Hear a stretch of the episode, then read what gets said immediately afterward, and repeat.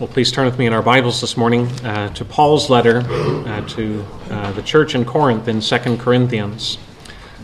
We have been uh, going through the Gospel of Mark uh, lately, but we're just taking a short break. And uh, this morning, I want us to turn to Second Corinthians chapter five. If you're using the church Bibles, uh, you'll find this on page nine hundred sixty-six. We'll be focusing in on the language of verse seventeen, uh, but we want to look at it in the broader context. And so we'll begin our reading back at verse one. Second Corinthians chapter five, and beginning our reading at verse uh, one. For we know that if the tent that is our earthly home is destroyed, we have a building from God, a house not made with hands, eternal in the heavens. For in this tent we groan, longing to put on our heavenly dwelling, if indeed by putting it on we may not be found naked. For while we are still in this tent, we groan, being burdened. Not that we would be unclothed, but that we would be further clothed, so that what is mortal may be swallowed up by life. He who has prepared us for this very thing is God, who has given us the Spirit as a guarantee. So we are always of good courage. We know that while we are at home in the body, we are away from the Lord. For we walk by faith, not by sight. Yes, we are of good courage, and we would rather be away from the body and at home with the Lord. So whether we are at home or away, we make it our aim to please him. For we must all appear before the judgment seat of Christ, so that each one may receive what is due for what he has done in the body, whether good or evil. Therefore, knowing the fear of the Lord, we persuade others. But what we are is known to God, and I hope it is known also to your conscience. We are not commending ourselves to you again, but giving you cause to boast about us, so that you may be able to answer those who boast about outward appearance, and not about what is in the heart. For if we are beside ourselves, it is for God. If we are in our right mind, it is for you. For the love of Christ controls us, because we have concluded this, that one has died for all, therefore all have died. And he died for all, that those who might live might no longer live for themselves, but for him who for their sake died and was raised. From now on, therefore, we regard no one according to the flesh. Even though we once regarded Christ according to the flesh, we regard him thus no longer. Therefore, if anyone is in Christ, he is a new creation. The old has passed away. Behold, the new has come. All this is from God, who through Christ reconciled us to himself and gave us the ministry of reconciliation.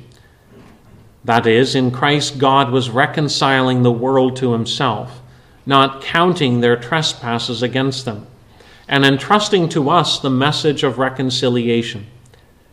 Therefore, we are ambassadors for Christ, God making his appeal through us. We implore you on behalf of Christ to be reconciled to God. For our sake he made him to be sin, who knew no sin, so that in him we might become the righteousness of God. Working together with him, then, we appeal to you not to receive the grace of God in vain. For he says, in a favorable time I listened to you, and in a day of salvation I have helped you. Behold, now is the favorable time. Behold, now is the day of salvation. Well, uh, with the new year upon us, uh, it is a time when uh, many people have a sense of excitement, a sense of optimism. Uh, there can be a sense of energy about approaching uh, the new year. Uh, people celebrate uh, the new year uh, because the new year brings with it new possibilities and uh, the excitement of what lies ahead. Uh, it can also be uh, a time of anticipation because it allows us to turn the page, uh, to turn over uh, from the past and to look for better things uh, lying ahead. And so oftentimes people uh, approach the new year uh, with celebration or with excitement and anticipation. And even if we're approaching the new year this morning without that sense of uh, uh, energy or that sense of excitement, uh, we would no doubt like uh, to have that. Uh, to be able to approach the future, to be able to approach the things that are upon us with a sense of uh, optimism and a sense of uh, expectation. Well, as we're uh, thinking about the new year, I want us to turn back to something that Paul says uh, under the theme of newness uh, here in this letter that he wrote to the church in Corinth, that Paul speaks about newness. Uh, but not just about new possibilities, but about a new reality. And this morning we want to look at that verse, verse seventeen. Therefore, if anyone is in Christ, he is a new creation. The old has passed away. Behold, the new has come. And we want to see that because God has brought about this new reality by grace, that we are to be shaped by this new reality that is established in Christ. We want to think about this verse in two thoughts. We want to think about a new reality that is longed for, and then secondly, a new reality that has come. Well, first, we have the new reality uh, that is longed for. Um, we see it uh, every year uh, when there's that sense of excitement around celebrating a new year, uh, looking forward uh, to better days, uh, looking forward to new possibilities. Uh, but as Paul is talking about newness here, uh, he's speaking and thinking about the work of God. And as he writes to the church in Corinth, uh, commentators have highlighted that there's really three reasons why Paul is writing this letter. The first reason why he's writing to the church in Corinth here is to give thanks. Uh, he's thankful that the tension that existed between him and the church in Corinth uh, seems to have been settled. And so he is expressing his confidence in the church in Corinth. He's thankful uh, that that conflict has uh, been dealt with. Uh, and so he acknowledges that, the change that has happened uh, with, between him and the church in Corinth. The second reason why he writes to them is to ask them to support the giving ministry. You remember the, the great project of Paul was to raise funds for brothers and sisters that were in need, uh, principally the brothers and sisters in Jerusalem. And that is part of the reason uh, why he's writing to the church in Corinth, to stir them up, uh, to help uh, their brothers and sisters in Christ. But the third reason why Paul is writing is because there are apostolic pretenders. There are people that have taken up residence in the church in Corinth who have really been attacking Paul. Uh, that they have many criticisms of Paul, and they're really trying to undermine uh, the place of Paul uh, in the life of the church. Uh, Paul refers to them as super apostles. These are people who have a high view of themselves and have been really attacking Paul. And so Paul has to respond to some of these criticisms. And that's really where the end of this letter will turn to. But even here in chapter five, you already can sense that it's there in what Paul is writing about. As Paul is describing himself, back in chapter three, he described himself as a minister of the new covenant. He described himself as a servant announcing the fulfillment of God's promises. A new reality has come. A new covenant has been established. And Paul sees himself as one who has been commissioned to announce that to others. He is going to declare to them the gospel of Jesus Christ. But as he is doing that, he is, he is a minister of this new covenant. There are people that are casting doubts or suspicion about Paul's real motives. Why is Paul doing what he does? And so as we read through chapter five there, you notice how Paul defends his motives. Uh, he defends himself as a minister. That his purpose, he says earlier, is uh, he does everything to please Christ. Uh, he does everything, as he says there in verse ten, uh, knowing the fear of the Lord. He says in verse thirteen, he does what he does out of a genuine concern for the converts. And he does what he does uh, ultimately following the example of the love of Christ himself. So Paul is defending his ministry, uh, a minister of the new covenant. He's not doing it uh, for selfish gain, but rather uh, in light of uh, the reality of this new covenant. But this morning we are really looking at what that new covenant is all about. What is this new reality that Paul is proclaiming? Uh, and Paul here uh, describes it very succinctly in verse seventeen, that if anyone is in Christ, he is a new creation. As with many people, the Scriptures look forward to a new reality, to a new state, but not just to new possibilities. What Paul is talking about here is to a new reality, a new state of existence of being restored with God. That Paul's language here, you'll notice it's very striking, the way he talks. If anyone is in Christ, he is a new creation. The old has passed, the new has come. Paul's language here is not just strikingly bold, it's also very intentional. That Paul is using language that is intentionally from the prophet Isaiah, and in particular from that passage we read in Isaiah forty-three. In Isaiah forty-three, it is in the context of God's message of comfort to the people, that God is announcing to them no longer to think on former things, but to realize that God is going to do a new thing. That rather than being bogged down by the works of the past, whether it's the glory days of the past, what God did once for us, or whether it's thinking about the former things of what we have done since then, our sins that have brought us into judgment, into exile, and into ruin.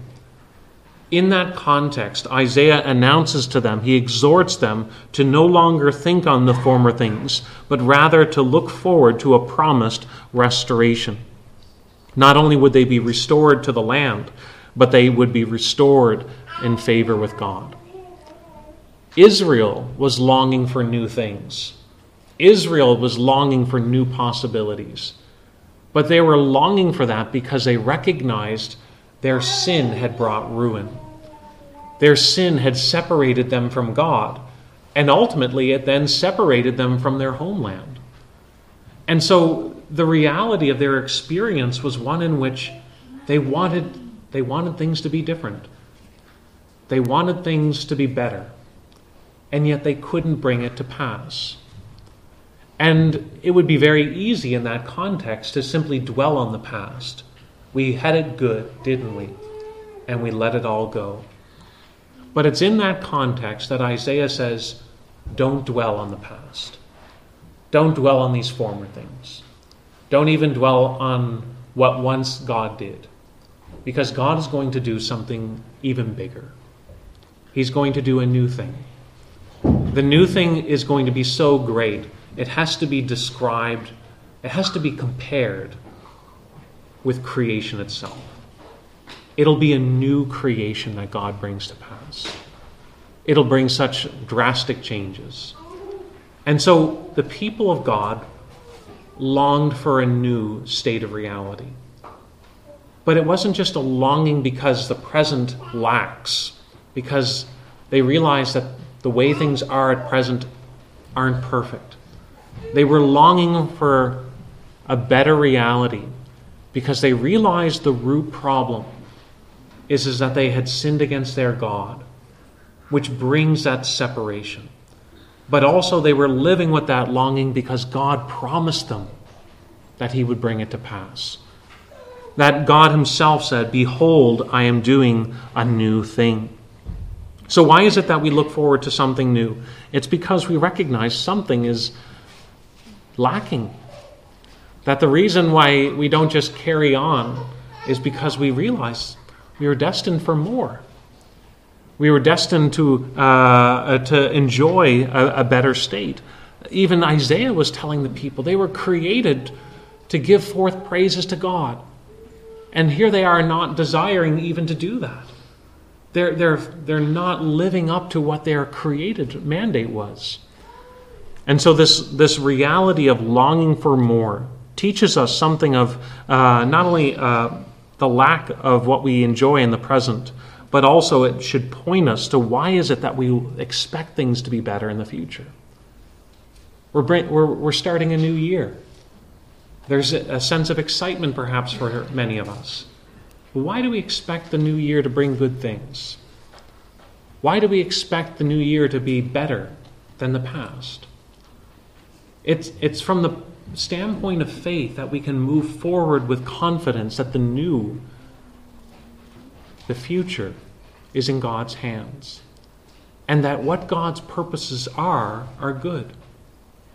And so here we see not just a longing for a new or a better reality, uh, but that longing is built on and based on the promises of God's word. Isaiah told the people, God has promised, behold, I am doing a new thing. So when we get to Second Corinthians and we see the striking language, if anyone is in Christ, he is a new creation. Paul is taking those key words from Isaiah and saying that promise that was given to the people of God about restoration, about uh, restoring them in the favor with God, not only restoring them to the land, but restoring them with their God, that promise is being fulfilled now in Christ. That Jesus has come uh, to bring about this new uh, reality. Now, there are passages in the New Testament that stress the fullness of this new reality has not fully yet come. Uh, there is a tension between this already uh, and the not yet. But here, Paul is stressing this new age, this new creation has begun. That, that in the coming of Christ, things have changed forever, and it is not going back.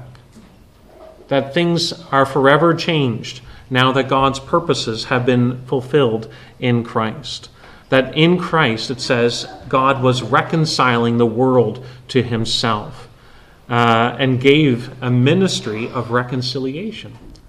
So Paul sees himself as a minister, one who is declaring what God has done in Jesus Christ. How has this new creation come to pass? How has this great change uh, taken place? It's through what Paul says, Christ reconciling sinners to God. That, that they have been reconciled with God. You think of the language of the Bible. The Bible describes God's work in so many different ways. You think of the language of justification. That comes from the sphere of the courtroom. It's a legal declaration, a pronouncement of being right or wrong in the sight of God. You think of the language of sanctification that comes from the sphere of the temple, of one being uh, consecrated and holy and sacred before God. You think about the word adoption that comes from the sphere of the uh, slave market, of welcoming one into the family who was not actually from your family. And here you see this language of reconciliation that comes from the sphere of friendship. That when you are reconciled, one who was your enemy has now become your friend. And here, this great change that has come about is because Christ has reconciled sinners to God. That he has caused those who were at odds with God on account of their sin to be made friends with God ultimately through his work. And notice there in the summary in verse twenty-one how this is explained. For our sake he made him who knew no sin to be sin, so that in him we might become the righteousness of God. This is how this great change has come about. It's through Christ's suffering and through Christ's righteousness. It says it made that he who knew no sin was made sin. Not that he was made sinful. The Bible is explicit that he was not sinful, but that he was made sin, meaning he took responsibility of it, that he, he shouldered it and suffered the consequences of it, although he wasn't a sinner. Just as Isaiah himself said about the servant of the Lord, that although there was no deceit in his mouth, yet it was offering up his life as a sacrifice, as a guilt offering. that although he was sinless, he endured the penalty of sin. And so all of this is describing to us his suffering and how it is that God has worked, how this new creation has come to pass. It is the work of God reconciling sinners to himself. Back in verse nineteen, it says, all this has happened uh, because God was reconciling the world, not counting their trespasses against them. That language of counting is bookkeeping language. You think about uh, keeping track of your uh, your bills, uh, your credit card. You see a list of your uh, debts that have to be paid. Uh, our sin is described as a debt that needs to be paid, but a debt that we can't pay ourselves. But here it says that God was not counting their trespasses against them, but it was paid by another. That Jesus paid the penalty of sin through his own suffering and his own death on the cross. This was the work of God in order uh, to reconcile sinners to himself. But not only does Christ take away the problem of a sin, he also provides us all that we need in order to enjoy God's friendship. That in him we become the righteousness of God. So that we are, we are treated with the love that the Son enjoys, because we are clothed in his righteousness. So this is uh, this new creation Paul uses. He's leaning back and saying, God promised he would do something grand. He would restore sinners unto his favor. He would, he would show his mercy towards those who didn't deserve it. And this is being fulfilled in the coming of Christ. Christ's coming changes everything because he suffered the penalty of sins, because he provides a righteousness that makes enemies of God into friends of God. And as a result, this change is all uh, shaping of reality. That's why Paul says, if anyone is in Christ, he is a new creation. We were singing there from Psalm seventy-one about how the servant of the Lord endures earth's darkness, but the Lord would restore him ultimately. That's ultimately what the cross is about. That Jesus endured the judgment of God. He was, we could say, sent into exile. That he was, he was treated as the object of God's wrath. But ultimately he was restored when he was raised from the dead. That after he was punished, he entered into paradise. That, that the judgment he experienced gave way to his restoration. And because Christ was resurrected, those who are joined with him enter into that new creation. You see, what Paul is saying here is he's not just talking about a personal transformation, although that's true. Paul seems to be pointing in the direction that if anyone is in Christ, they have come to be part of God's, his final work. They are part of the redeemed in the new age. They are part of those whom the Lord has pleased to be counted as precious in his sight. They are those who are the objects of his mercy and who give forth praises to his name. That Christ's resurrection shapes all of history now. And it brings a new reality to the way people live. And so uh, if we are trusting in Christ, if we're united with Christ, then we share, we participate uh, in this new reality that has begun. But you'll notice there that Paul uses that word if. If anyone is in Christ, they are a new creation. It's only if we are united by faith with Christ that we have come to be part of God's grace. It's only if we have been united with Christ that we are a new creation. And so the question becomes, have you come to trust in Christ? Are you united, you in, united with him? Or do you continue to live your life day by day, ignoring the reality of what God has done? This is why Paul goes on to say there in chapter six, behold, today is the day to call on the Lord. Now is the time of favor. Today is the day of salvation. That we are to call on him while he is near. Because God has done something that calls forth a response. And that it's only by trusting in Christ that we can be made right with God. That we can enjoy his praises. And that we can live uh, enjoying the reality of God's works. So this uh, new work, this new creation has come in Christ. Christ has reconciled sinners to God. He's done that through his suffering and his death. But we can ask ourselves as well, what is the consequence of all of this? Uh, Dane Ortland uh, makes a point that when we read the language in Christ, we can think not only how a person is saved, but we can also think of that language in terms of when. Where are we in history? The language in Christ is telling us about the dawning of a new creation. Christ has come to make all things new. And so this language here, we're trusting in the Lord Jesus ourselves. What difference does this make?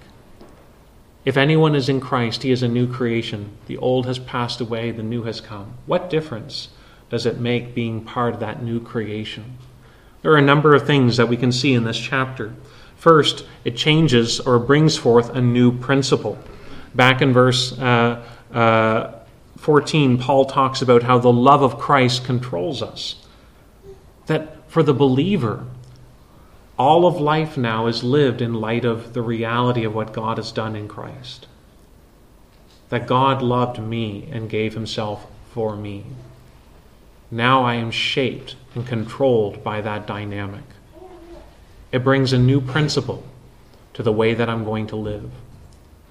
It not only brings that new principle of being structured by the love of Christ, it brings forth a new aim.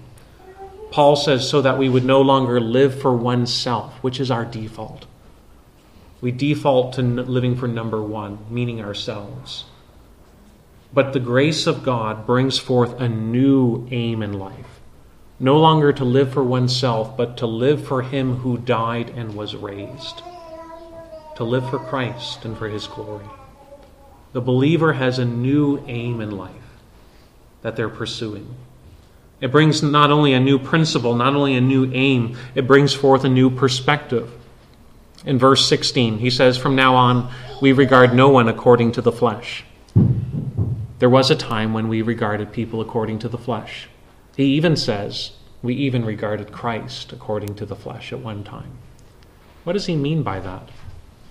He means that we looked on others from a worldly point of view, one that is based on outward appearances, one's status in society, one's background, one's importance in society. We look at things from a worldly point of view. But he says, I've learned no longer to look at people based on their backgrounds, on their wealth, on their on their skill set. I'm no longer looking at them based on their, their connections. But I look at them differently now. He said he looked at Christ even from an outward perspective. You remember how it's popular to think about the Christ basically as a military provider, one that would deliver them from the Roman rule. That mindset was a very outwardly or a worldly mindset about the Christ. But he said we've learned not to look that way about the Christ. That his whole mindset about the Messiah has changed. Imagine someone coming up to Paul in the first century and saying, uh, Jesus is the Christ. He would say, probably in response, how can that be? He was crucified. The Christ is supposed to be victorious. He died. Deuteronomy says, cursed is anyone who is hanged on a tree. But ultimately, Paul was changed in his way of thinking so that he could turn around and say, Christ died, but was raised in victory. That Christ was cursed, but not because he was sinful, but he was made sin in order to offer up his life as a ransom for many.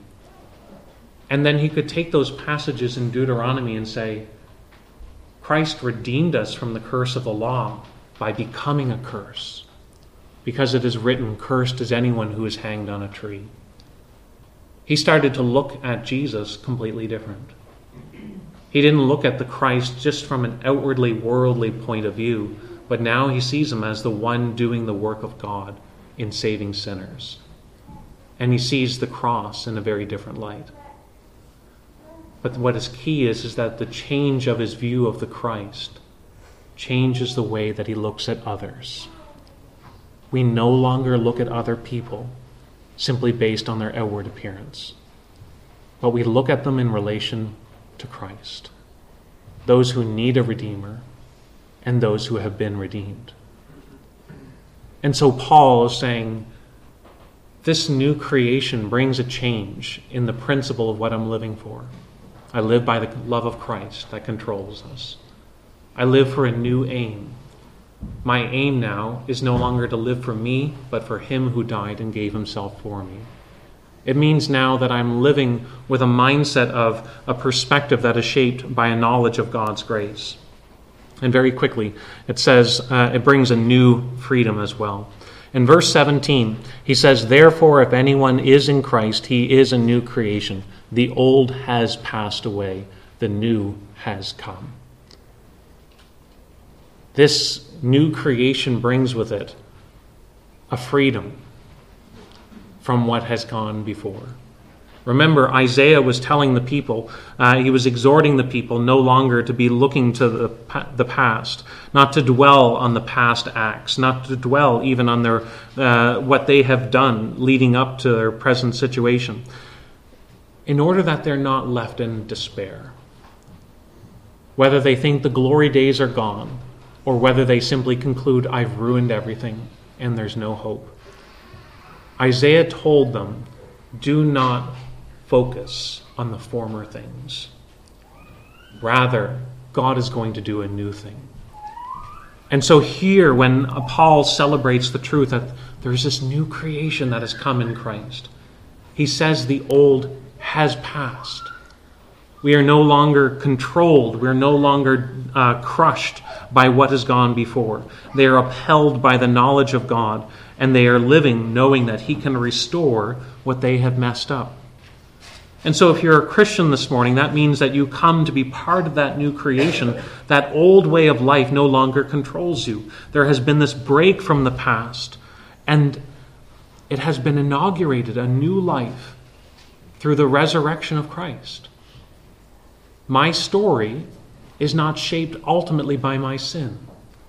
My story now falls under the rubric of Christ's work.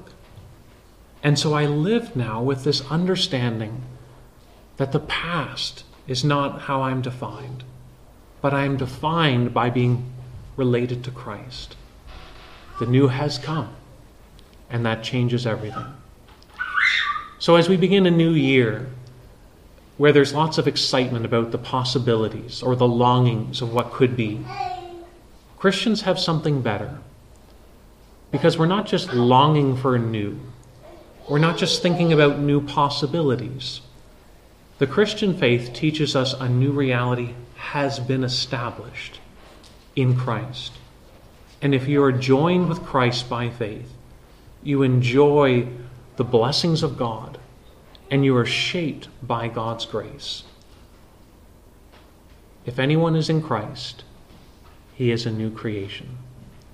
The old has passed, and the new has come. Let's pray. Heavenly Father, we do pray that you would help us to see that we have something to celebrate in Christ, to be able to live uh, not uh, aimless, uh, but people that are uh, shaped by the work of our God.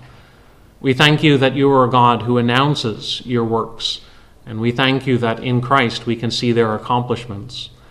We pray, Lord, that we would be shaped then uh, of our un- our understanding of how to live um, by the God who has worked, and we pray that you would help us uh, to uh, not be controlled by the past, by our, our own failings, or whether it is by uh, the things that once were. But help us, Lord, to live in light of your works and to live with the confidence of what lies ahead. Go before us in Jesus' name.